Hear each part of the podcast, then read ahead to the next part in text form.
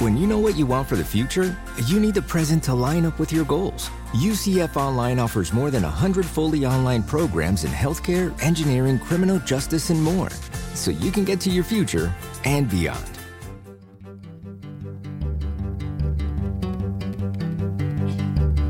From the University of Louisville's Delphi Center for Teaching and Learning, and the University of Central Florida's Center for Distributed Learning, I am Kelvin Thompson.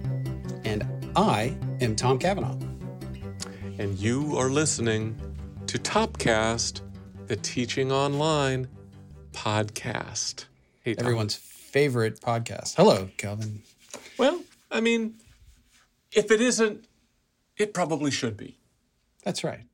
Look, I'll put it right up there on the list of favorites. Um, my list. sure. Maybe my mom's list if she ever listened to a podcast. Yeah. If she knew what a podcast was. Yeah. Sure. Yeah. I mean, I, yeah, I, I, I listen to it, but you know, I, I kind of have to because we have to say, what did we say? Yeah. That's right. That's right. Mm-hmm. But you know, I mean, I'll be honest here. I've heard worse. yeah. Well, true. If that's our standard, yes. yeah. Me too. Me too. Yeah. You know, there's worse stuff out there that you all could be listening to. So, aren't you? We're sparing you. Aren't you glad you're listening to this one instead? Uh, yes. And speaking of listening to this uh, podcast and uh, helping us out, uh, not that we don't already appreciate you, dear listener, just listening, but we want to ask you to do a little bit more. If you would just insert a dollar bill into your no, that's not that's not not that kind of helping us out. We really would appreciate you helping us crowdsource the topic for our upcoming recorded live episode of Topcast that will be at the Online Learning Consortium's Accelerate 2023 conference uh, in fall 2023. So now right now, as you're listening to this, that would be the time to do this. So I'm going to give you just a little brief URL and uh, just pause the recording, like write this thing down, go fill out the little, it'll take you like 10 seconds or something, poll, and then come right back and hit play again. It'd be easy. So here comes the URL. It's bit.ly slash vote underscore topcast live 2023. That's bit.ly, bit.ly slash vote, V-O-T-E, underscore topcast, live, 2023, all lowercase, no spaces. We'd appreciate it. Yeah, we look forward to seeing you out there. All right, so Kevin, I see you sipping. I've got a cup of uh, Gorilla Decaf here in my Embry Riddle Aeronautical University mug, my former institution. Gorilla, Gorilla Decaf. Gorilla decaf, yeah. When you started saying gorilla, I was worried what was going to follow that in uh, in the mug there, but uh, I'm glad it's gorilla decaf. I um, I've already been judged and harassed on this uh, prior to our recording, but I'm holding in my hand, Tom, as you might be able to see, a cup of. Um, I don't know. Do I call it up by name? I guess so. A cup of Starbucks. Uh, yeah. well, if somebody's watching, it's obvious because of the logo. Yes.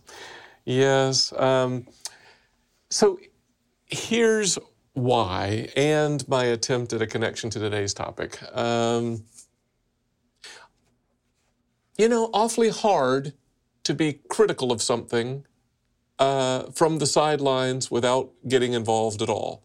So I could make my comments about Starbucks all day long and possibly have at times. Uh, but you know, can I really, in good conscience, do that if I don't periodically actually sample their brew? No, I shouldn't be doing that. But now that I've had a cup, I feel like I can make comments, which I won't in this particular episode.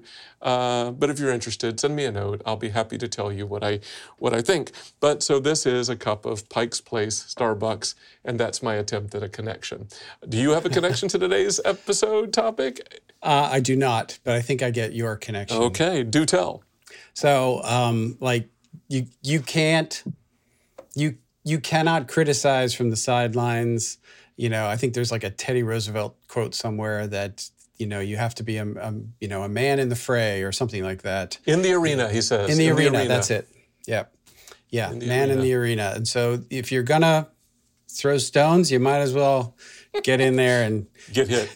Get get a few rocks in the face yourself. Yeah.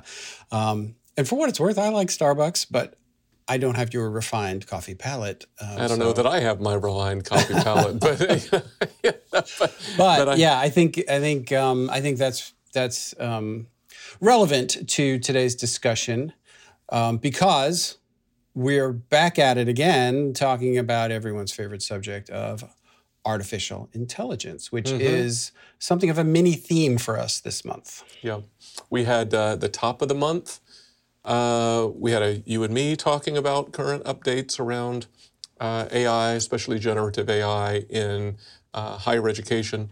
And uh, here we are at the middle of the month with our guest interview based episode, picking up that theme again. So, Tom, you recently interviewed our colleague Dr. Rohan Jowallah Dr. Jowallah is currently a senior instructional designer at UCF's Center for Distributed Learning.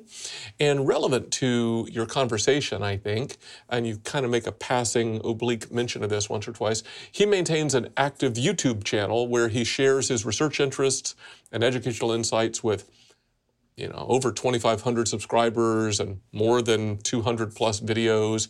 And Dr. Jowallah holds an EDD in language and literacy in education from the University of Sheffield. He'll, you'll notice he'll talk about language a little bit.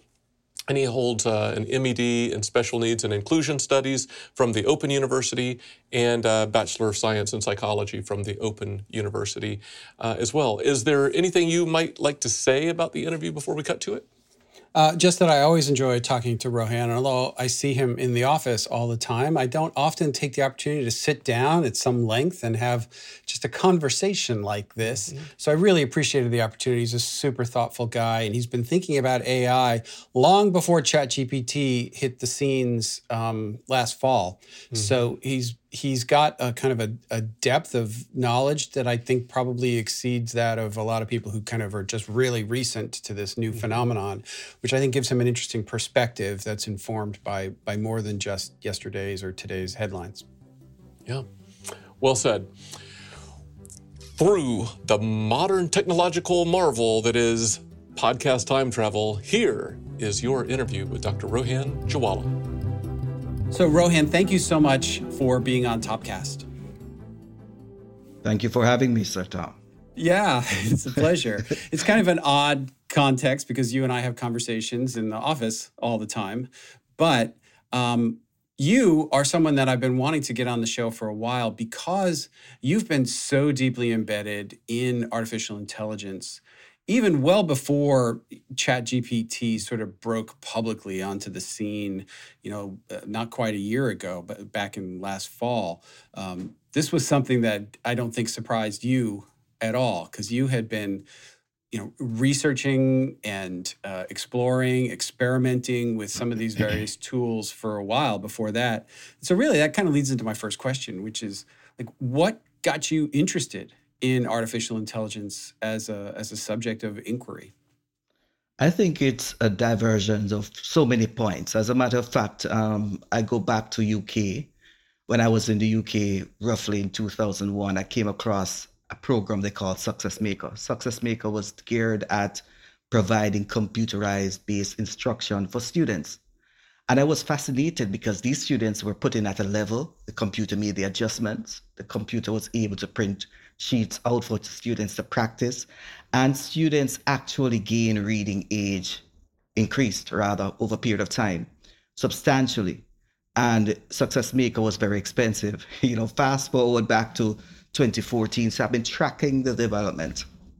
Fast forward to 2014, 2015, I was working at UCF. You were my boss then and still is. so, so I came across it, we were looking at adaptive learning at that point in time, and I saw the emergence of greater algorithm coming into the system. It was not there yet. You know, it was like promises were made, but people saw the future. And if people start making promises about the future, it's time to really take, pay attention to that. So I think my love for technology started way back before even going to UK, but I've always loved to see technology advancing And I saw the landscape kind of shift roughly 2016, 2017 with VR and AI emerging together. Powerful algorithms being developed, powerful enough to sway how people think, to sway how people learn, and also to influence our teaching and learning process as it relates online. So that's kind of uh, the next where place I want to I want to dig into this idea of how people how people learn. Um, I know you've been thinking deeply about um, the the application of AI into pedagogy um, or andragogy even, and I, I wonder, you know, kind of what do you think the what excites you most about the possibilities of AI for impacting instruction? I think when you look at it, the possibilities are endless. You're looking at transformation of learning, transformation of teaching as it relates to students can now have personalized pathways if the AI system is developed. And when I talk about personalized pathways, I'm talking about using data to future plan for students, understanding that learning starts when the child is able to speak and tracking that child using data to personalize the learning pathway rather than for the system to predict and see what the child is doing. We can have actually have data to use in the system to make projections. I like the concept because it promises that our pathway to teaching and learning and developing of content will be enhanced tremendously.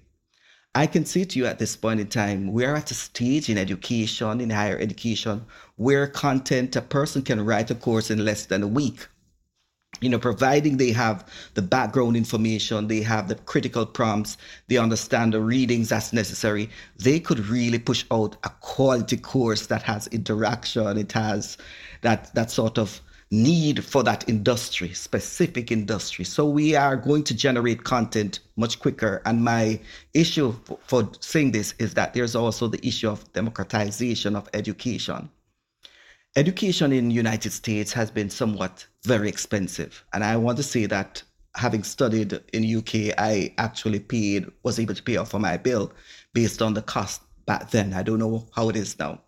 But when you look at democratization, it means lowering the cost for education. So individuals won't have this extensive student loan because the content is going to be there. So the production of the content will somewhat be lowered in cost, hopefully. And I say the word hopefully because it all depends on who controls the content that is being scraped at this point in time. So when I think about that, it's going to be transformative for teaching and learning. And it's going to, we're not even see, seeing the start of it because there's more to come with ChatGPT 5 and other apps coming on. It's going to be more powerful. But I think it has a way to ensure that learners are not excluded anymore, but are pathway is planned and the use of data in ensuring this is going to be optimal. So universities going to be seeing data as gold mines as they go forward. Democratization and personalization. Those are two key bullets in what you just said. Those are, I think, those are really, really interesting points that are going to be worth watching as as time goes on. Um, you know, relative to the impact of AI. So those are all good things, but you know, the, with every every new development, there's there's good and risk, right? Um, so, what concerns you? Like, what what fears do you have? Whether they're ethical or technical or however um, you're you're looking at it, you know, what what keeps you up at night when you're when you're thinking about AI? When I think about AI, I think about the stages of AI. Right now, I would say that we're in the second or third stage. We're just inputting data, you know, we're able to get information out. We're able, it's a big recording, so we're able to pick from one record and put them together and make a sequence. And I think at this point, that's where we are. But what gets me having sleepless night is the inability for our lawmakers and policymakers to really consider the ethical implications if checks and balances are not placed within the framework. So for example, we can have misinformation as it relates to, to the content that is being produced.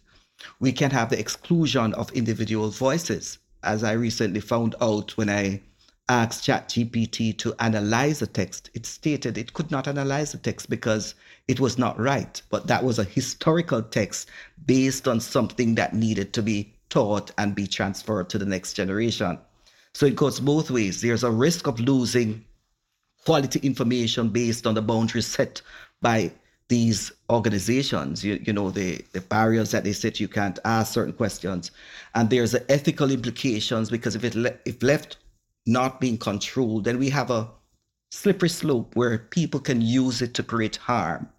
You know, uh, as I stated in a recent conversation with some individuals, language has the power to shape culture, education, religion, and everything. So if we allow the AI system to control the language base, then we have lost it totally. So the human element is going to be important. So what gets me having sleepless nights is that we have not addressed the ethical issues, and that could be a detriment as it relates to education and other areas in our society. You know, it's that's something that I've been fascinated by AI, particularly ChatGPT and maybe Midjourney and DALL-E and some of those other tools. Um, but it, it, does feel like, to your point, like we're just on the first chapter of a very long book uh, uh, in the evolution of, of AI. But there, there are, you know, to your point also about the ethical concerns, the the bias and misinformation that seemed to be baked in, even in some of the just experimental prompts I put in there. I've had it come back and tell me, um, I can't comment on that. Yes, and it was yes. it was political, right? I've purposely put in some provocative things about politics, but yet on the other side, like I'll put in both sides of a debate, and on one side it's perfectly happy to make a comment, and on the other it's not. And then, of course, the the infamous hallucinations that AI yes, has, yes, and it'll just make stuff up. And so, in, until it becomes reliable, it's going to be hard to to see um, it having kind of broader impact. But I, I don't think we're far away from that.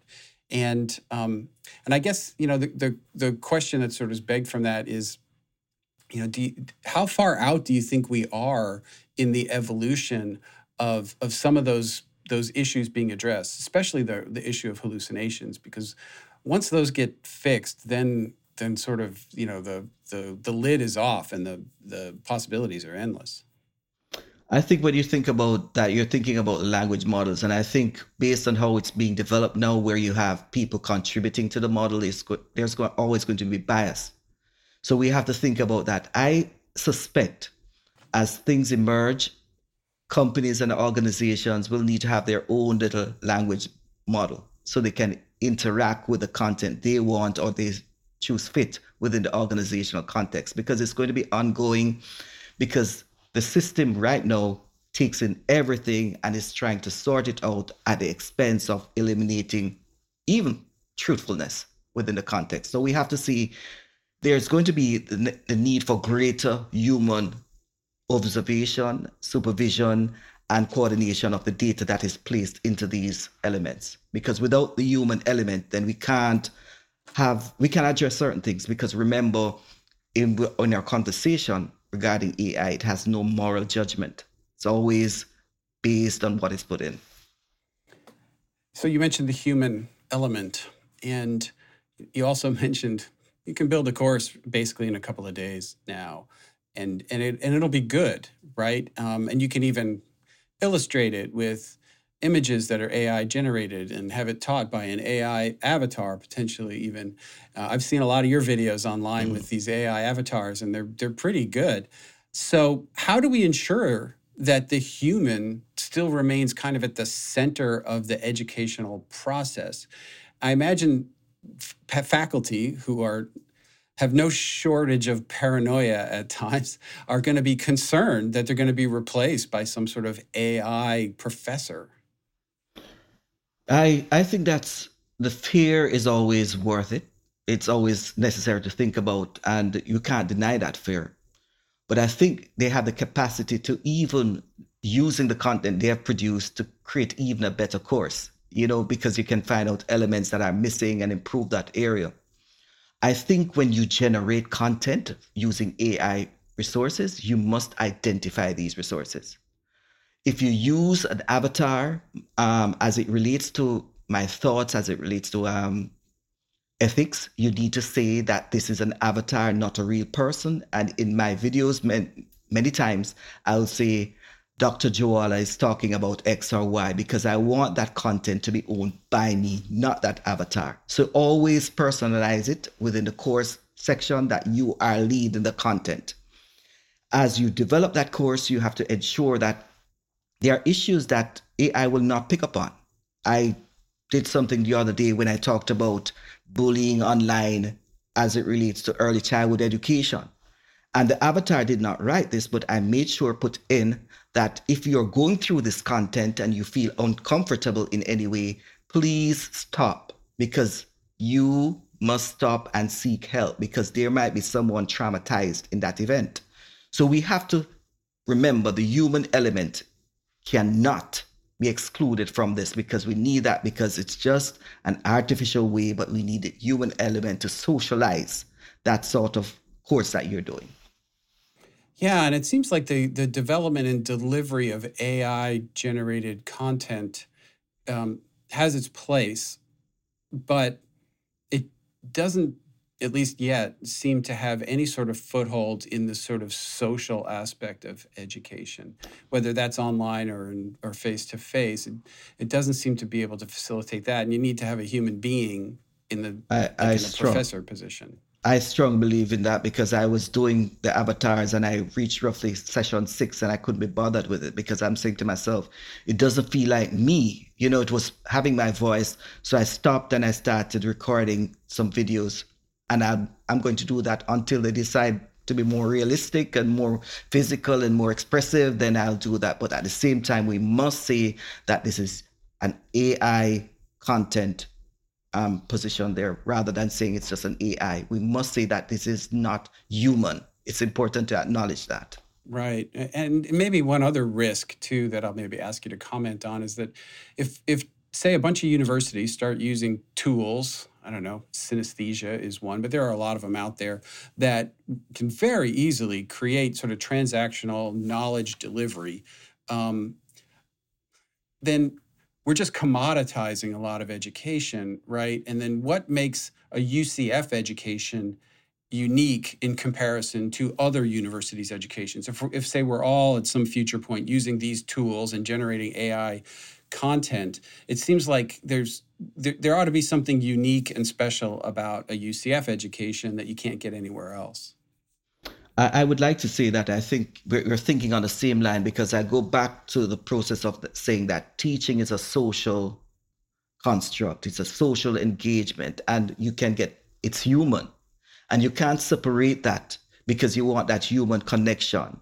And I strongly believe that without that human connection that Vygotsky talks about, the construction of knowledge, then we are moving away from it. We have to think about the future because if we think that we're going to present AI avatars as professors down the road, let us think about the implication for humanity, for interaction, for communication, and also for for the social engagement in our society. That is that has great impact if we continue down the road. So we need to really balance it, but at the same time understand that human element is going to be a key factor for us to push equality and engagement in higher education. Cool. Well, we're, we're just about out of time. And I, I wonder maybe before we go, if if you had any advice for somebody who is just sort of getting started with AI, you know, what should they focus on? Maybe what should they avoid? Any sort of, you know, pro tip from somebody who's been doing it for years actually now? I would say that we'll have to start by understanding what it is all about, defining, understanding the definition, definition of what AI is. As you go further, you have to play around with a lot of tools. There are going to be some tools that are easy to use, some are complex. You might have to spend a few bucks like myself to really follow along with it. But I think understanding the fundamentals of what AI is, understand the ethical principles of what AI should be and engaging with content is important. Always follow individuals who are leaders in the field. I think it's so important. You know, I subscribe to so many, for example, BBC Virtual Reality AI. I follow a lot of people around. I read content on that. I follow, I have a lot of audiobooks, so I've embedded myself in it. But more than ever, you have to be using it. If you're not using AI, you're and you're saying you want to know more about it, you're going to be left behind. So I'm saying to everyone listening, don't be left behind. Jump on the ship because the bottom line is education takes a long time to turn, and we need to be on this vessel. So when it turns, we are ready for the next movement. And I think the next movement is going to even be greater than this one. Great. Well, that that's good advice. Uh, Rohan, thank you so much for being on Topcast. Well, Tom, that was your interview with Dr. Rohan Jowallah. It was, yeah. Like I said, he's a thoughtful guy. I, I enjoy talking to him, and and he's really he's up to his armpits in this AI stuff. He's really really into it. It's true, and uh, yeah, I miss. Uh, I've had many a thoughtful standing in the doorway, hanging out uh, in the hallway, conversations with uh, Rohan through the years, and he is uh, thoughtful is probably the best word. Deep. Uh, there's nothing, nothing ever surfacey about uh, Rohan's takes on anything. So this was uh, obviously well prepared. lots of, lots of ground covered because of that. I think in that brief interview. Um, I could go all kinds of different directions, but I, I, can't not mention that he said the same words that we said in the prior episode, right? That uh, he talked about the human element and its importance in this whole consideration. Yeah, um, I think as much as we are turning AI into an occasional theme, I think the human element is becoming a sub theme of that theme. Mm-hmm. It keeps coming up, um, mm-hmm. as it should. I think anytime we're talking about kind of automation and mm-hmm. artificial intelligence, that, um, you know, how do we ensure that it's still humane um, in mm-hmm. its in its design and presentation. Mm-hmm. You know, I talked about this sort of transactional kind of commoditization potentially, and I, mm-hmm. and you know, obviously Rohan's thinking about things like that, but we want to make sure that whatever we do with AI, it it doesn't like replace the the mm-hmm. humanity of it. It can be yes. a tool. It can be a kind of a prosthetic uh, to make us more efficient or create thing, more things faster. But at the end of the day, it, it can't replace the human. That's right. And I noticed that when you when you put that phrase out there, he, his uh, his immediate response was, you know, he didn't elaborate too much, but education is social, you know, and the implication isn't just. I thought that's an interesting word, right? He didn't say interactive, right? Because you could interact with uh, a technology-based entity, right? I mean, you could it could be interactive in, at the individual level, but he said social, which to me implies a group of humans, right? Uh, that's maybe a deep philosophical construct, but I think you know education is social is a is an interesting value statement. And we we've mentioned that before over the years on this podcast. It's it's come up and um, I, I think it will come up again because it's one of those mm-hmm. I think universal truths. Um, it does not to go down a rabbit hole, but th- like you're ch- that that's challenged a little bit by like competency based ed and mm-hmm. other kinds of things mm-hmm. that I'm sort of mm-hmm. interested in, but mm-hmm. you could make an argument that, that there are social elements to that too. It's just a different kind of social design. It's with a mentor and a faculty member, yeah. and not necessarily with other students in in kind of real time. But that aside, um, you know, sort of back to to Rohan and and his thoughts.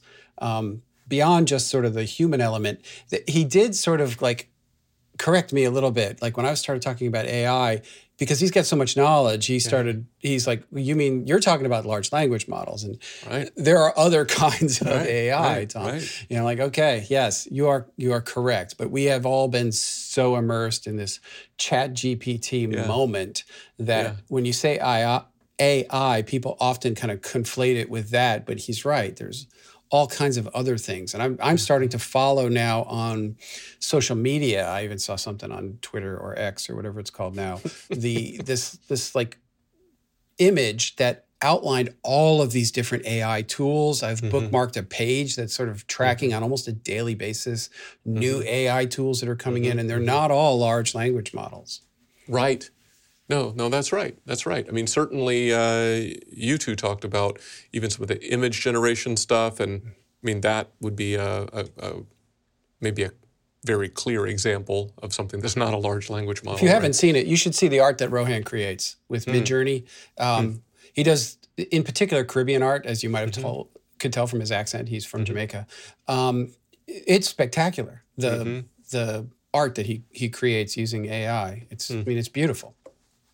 Yeah, I I was kind of fascinated by this whole line in your conversation about content generation and uh, particularly content generation for like online course content and this kind of thought of well you could put that a course together rather quickly. But i think the insinuation there were a couple of things that i heard i think but not not mindlessly, right? Not just like you know hit generate course and then walk away or something, right? But uh, which back to your uh, commoditization kind of comment, but starting point and then and then refine. But Rohan was very careful one to say yes there should be hum- human involved in, in that uh, and two to say that there should be some disclaiming right that that this was, uh, and I think we're that's an interesting. Uh, I think we're still in the the early stages of identifying effective practices and that kind of disclaiming. Like, when do you do that? You know, how often do you do that? Uh, I I did a thing and I asked, you know, for some refined ideas. Do I disclaim? Right. Uh, I took a raw nugget and I completely rewrote from there. Do I disclaim? Right? I, I think those are those are big questions. But I thought all think that was are. interesting. It, it is, and I think that's probably worth another conversation because, um, as you said, we don't have the rules around that, the standards and practices around that, and isn't. I mean, one could make the argument that AI is just a kind of much more extreme example of Grammarly or um, spell checker in Microsoft Word or grammar checker in Microsoft. Or even within Word, it it predicts what you're going to type next uh, in within that sentence, and you can choose to accept that. And so, in some ways, you're it's assisting you in writing, and we don't just you know disclaim that and give credit to Grammarly for helping us. I think about because you know I have sort of a hobby of writing, and I know that people use uh, like fiction writing, and people use these tools, these software platforms that help them plot and you know outline novels and things. I I don't, for what it's worth, but um, they don't claim that, right? And give them co-credit uh, uh, as as a co-author. So, like, at what point does it cross some threshold where it's only ethical to, you know, state this thing helped me, but below that threshold, it's just you know Microsoft Word or Grammarly or something. And I don't know if that's a clear line yet. So I'm fascinated, right? So this this this little last moment or two that we've been talking, that's definitely the realm of morality and ethics, right? Very human stuff. Important for us to wrestle through and get to some kind of a resolution, but it puts me in mind of maybe my maybe my favorite statement that Rohan made in the whole interview. He just kind of does this sort of this mic drop kind of thing. He says, "Remember, AI has no moral judgment." Yeah. Yeah. It's yeah. Amen, brother. That's true. Yeah. Um, and in some cases, questionable moral judgment, depending upon how the prompt was phrased or what data sources it's using or what bias it may have.